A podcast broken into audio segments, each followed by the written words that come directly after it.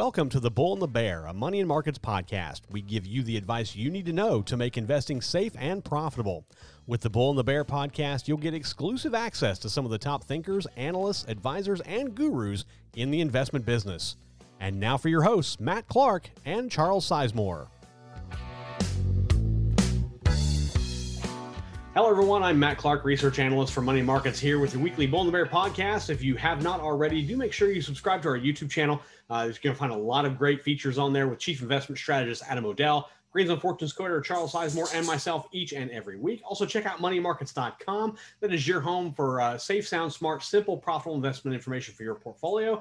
On the website, you can set up your own watch list of stocks. You can track their Green Zone ratings performance, and you can do all that for free. Also, don't forget about our premium investment service, which is Green Zone Fortunes. Adam, Charles, myself, and our entire team, we all work very hard to give you a ton of analysis, insight, and that one stock every month that we feel is going to perform the market and beat the market uh, by two to three times each and uh, over the course of a 12 month period. So uh, we'll put a link up top here. Can find out more about Green Zone Fortunes. Now, on with today's podcast, I'm going to talk about uh, diving deeper uh, into a profit trend in renewable energy.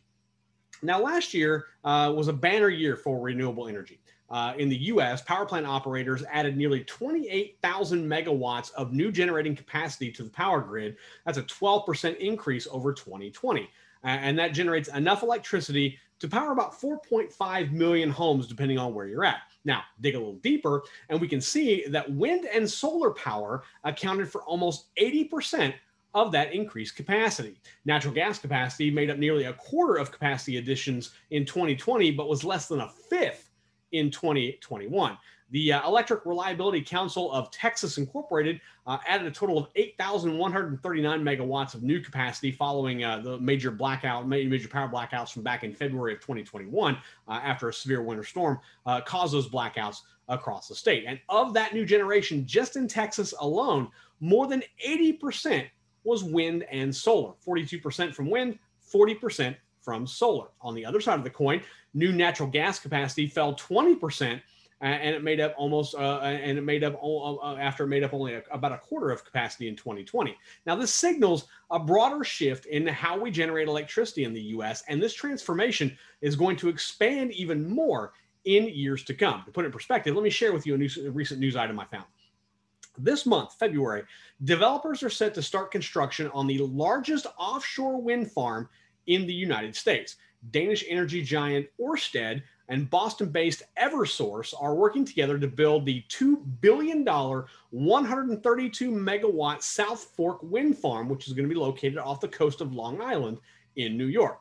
Once complete, these 12 wind turbines will produce enough uh, uh, enough to supply power to around 70,000 homes. That's pretty impressive. Uh, it may not seem like a lot. South Fork is going to produce about 0.01% of all the capacity in the U.S. Uh, but we are in the early stages of a mega trend that's going to transform the energy industry.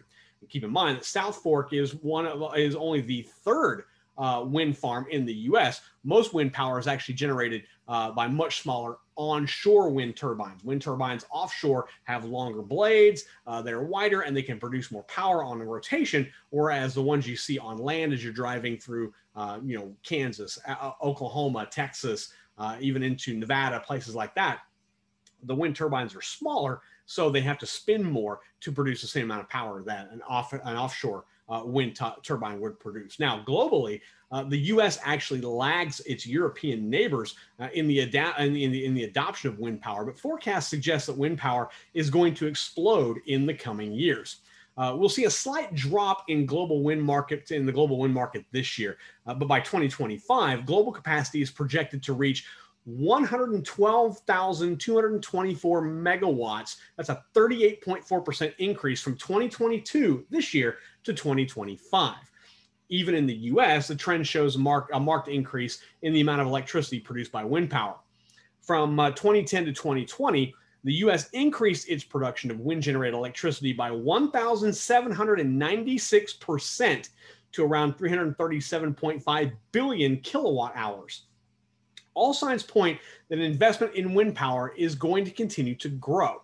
With everything suggesting wind power generation uh, growing not just in the US, but globally in the coming years, smart investors like you want to take advantage of this trend. There are several companies uh, that are, are heavily invested in wind power. You have traditional power companies like your Duke Energy, uh, you know, your your Consolidated Edison. You also have manufacturers of wind turbines and parts and things like that. These are all part of the wind industry, uh, broader wind industry market.